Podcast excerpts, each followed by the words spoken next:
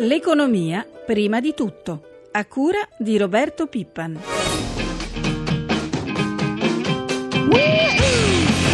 Dalla commedia all'italiana alla tragedia greca. Dopo le elezioni aumentano le incertezze. Il consiglio agli investitori è di restare cauti. Mediobanca.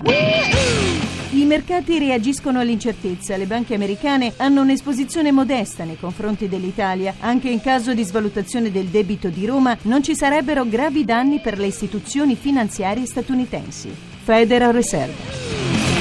Il risultato delle elezioni non ha un impatto immediato sul rating dell'Italia, ma le scelte del prossimo governo saranno essenziali. Alla luce delle significative differenze tra i partiti, restano numerose incertezze sulla direzione delle politiche che saranno prese. Standard and Poor's.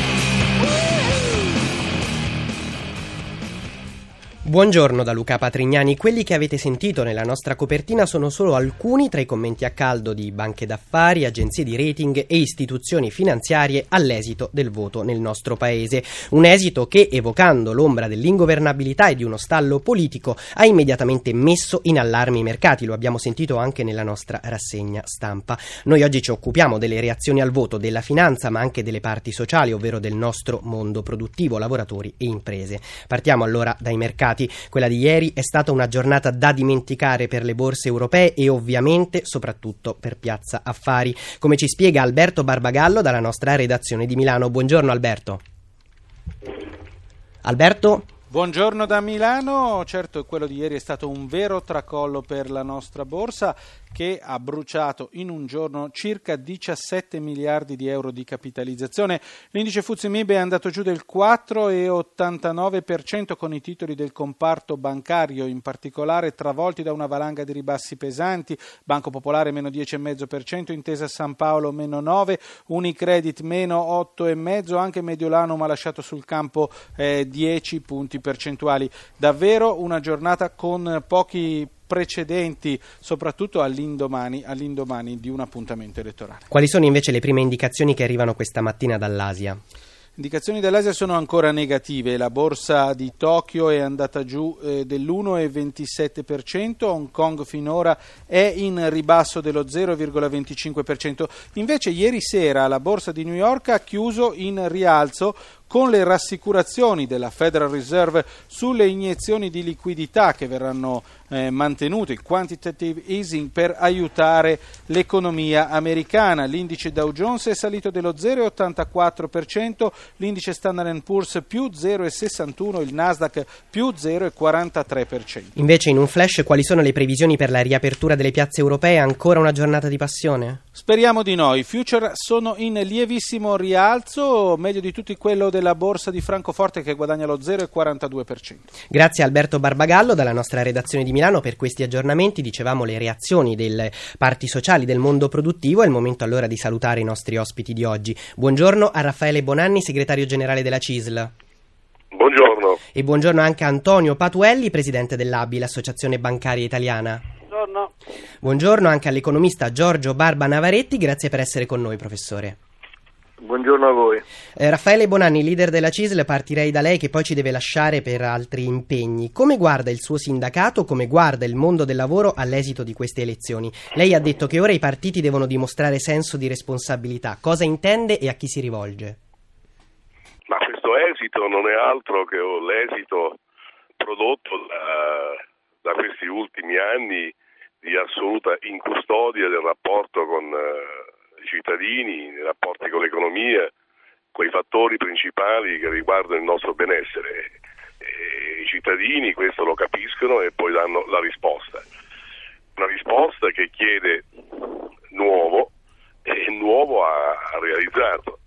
Poi ognuno la può interpretare come, come vuole. Ora, stante questa situazione, che chiede molto nuovo, bisogna essere molto flessibile, molto flessibile e bisogna assolutamente eh, permettere la governabilità del Paese, diversamente la pagheremo ancora di più di come l'abbiamo pagata finora. Ecco Chiaro. Perché io penso che bisogna andare sempre e comunque verso larghe intese in modo tale da rassicurare i mercati, da rassicurare l'Europa, da rassicurare anche i cittadini e nel procedere Eh, verso un cambiamento, cioè bisogna sostituire le ruote mentre il carro cammina.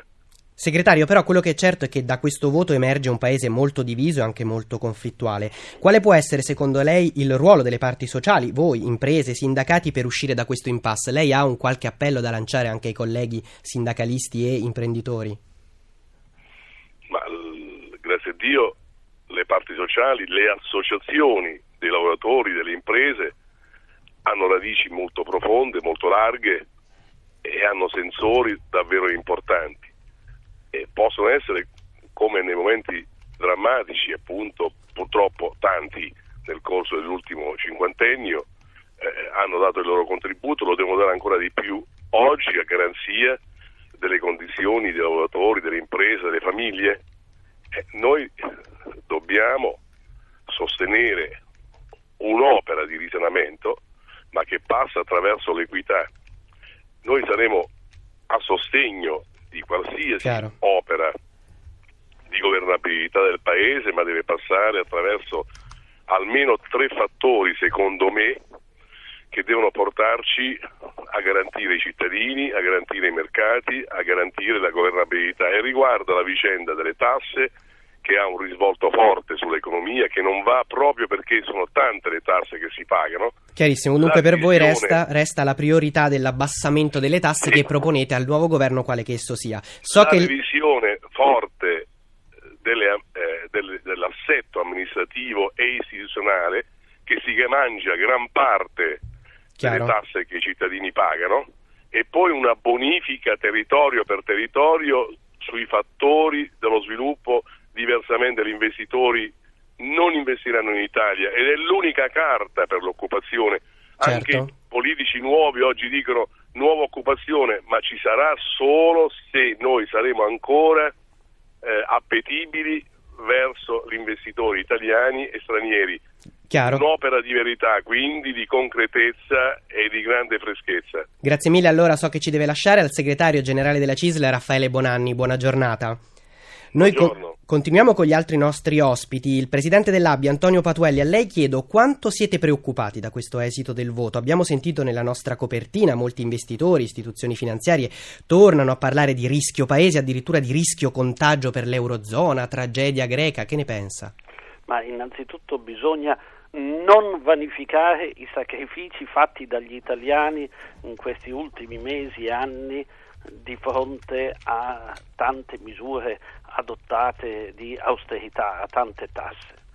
Bisogna avere piena consapevolezza e senso di responsabilità che l'Italia non vive isolata dal contesto del mondo, ma opera in una società in ed in mercati che sono assolutamente aperti e complessi, e quindi la preoccupazione è che di nuovo si innesti un circuito vizioso di sfiducia internazionale verso l'Italia, di innalzamento rapido eh, degli spread, di aumento eh, del costo per lo Stato del debito pubblico e di innalzamento degli interessi che non eh, vanno a favorire quella ripresa che invece è necessario sostenere e promuovere nei certo. tempi più veloci possibili. Che è un po' quello che è già successo ieri con l'asta di titoli di Stato a sei mesi, i rendimenti sono quasi raddoppiati e già vuol dire spendere quasi ventidue miliardi in più per rifinanziare il nostro esatto. debito.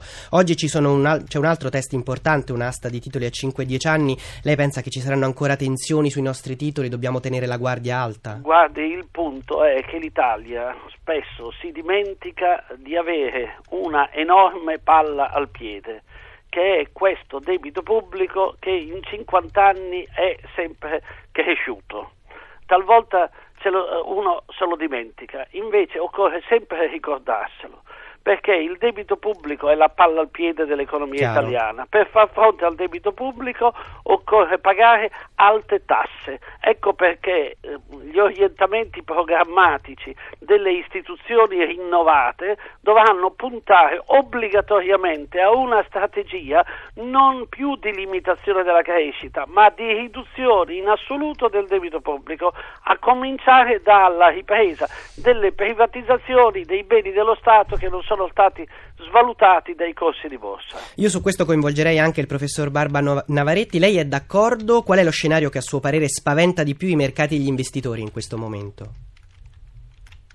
È lo scenario di un confusione e di incertezza, perché coniugare, come diceva giustamente il dottor Patuelli, il risanamento dei conti pubblici con lo sviluppo richiede effettivamente strategie molto chiare e spalle molto larghe, ossia delle forze politiche che sono in grado di fare delle riforme che a volte sono anche difficili e dolorose, ma che è necessario fare. Adesso ovviamente il quadro politico attuale non ha né l'una né l'altra caratteristica, né sembra avere visioni chiare né spalle larghe, e questo ovviamente spaventa moltissimo i mercati. Ma lei prevede un rischio, tornerà il rischio paese, cioè torneremo al novembre duemilaundici per capirci, oppure quella stagione eh, dopo i sacrifici fatti quest'anno è passata?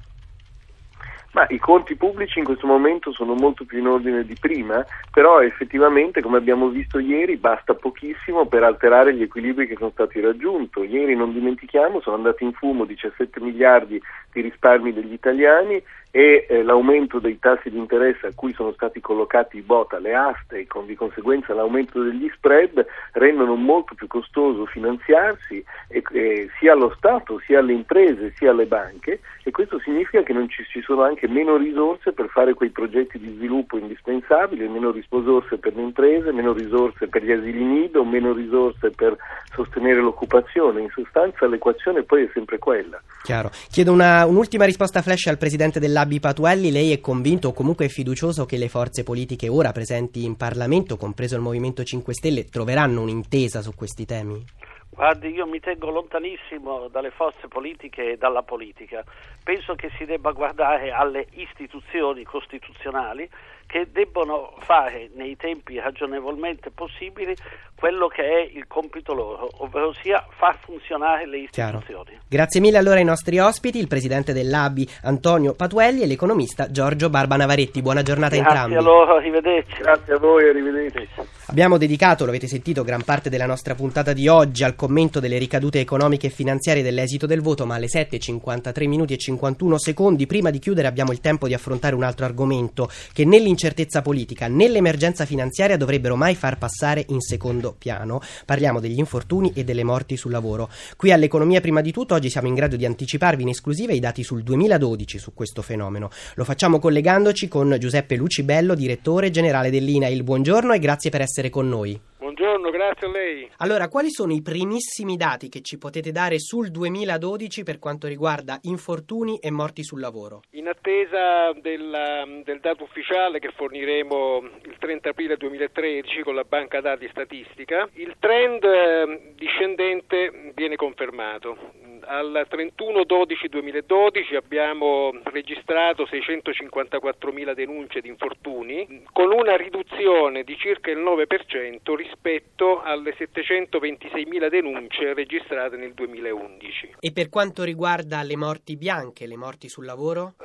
al trentuno dodici duemiladodici abbiamo appunto registrato ottocentoventi casi di infortuni mortali, e eh, però ricordo che per l'individuazione ai fini statistici di casi mortali dobbiamo attendere centottanta giorni. Però in ogni Quanto... caso queste prime indicazioni danno, segnalano una, un calo rispetto al duemilaundici. Assolutamente sì, perché noi stimiamo che anche per quei casi che dovessero registrarsi nel, nei centottanta giorni successivi al trentuno dodici duemiladodici non supereremmo la, la cifra di ottocentosettanta casi mortali, quindi con una riduzione di almeno il tre per cento rispetto agli ottocentonovantatré morti registrati nel duemilaundici. Quindi il trend prosegue, certo eh, non tutto eh, è imputabile all'innalzamento della soglia di attenzione sulle politiche della sicurezza. Ecco, quanto pesa anche la crisi economica e il rallentamento delle attività produttive sul calo degli infortuni? Indubbiamente pesa, pesa molto più rispetto al duemilaundici, consideri che almeno il cinquanta per cento di questo calo è dovuto alla crisi economica. La riduzione La riduzione è sicuramente un'ottima notizia, ma non ci si può fermare finché questi casi non saranno ridotti, si spera, insomma, vicini il più possibile allo zero. In quali settori settori c'è bisogno di fare ancora di più per quanto riguarda prevenzione e controlli? Quali sono i settori più pericolosi? Beh, indubbiamente l'agricoltura, il, alcuni settori dell'industria e anche abbiamo riscontrato nel campo dei servizi la soglia di attenzione e misure di prevenzione più mirata, più attenta andranno comunque innestati nel sistema. E speriamo davvero allora di vincere questa battaglia per portare a zero gli infortuni, gli infortuni mortali sul lavoro. Grazie mille dunque al direttore generale dell'INAIL per essere stato con noi. Buona giornata. Grazie, buona giornata anche a lei. E alle sette e cinquantasei minuti e quarantanove secondi si chiude la pagina economica. Da Luca Patrignani a tutti voi l'augurio di un'ottima giornata.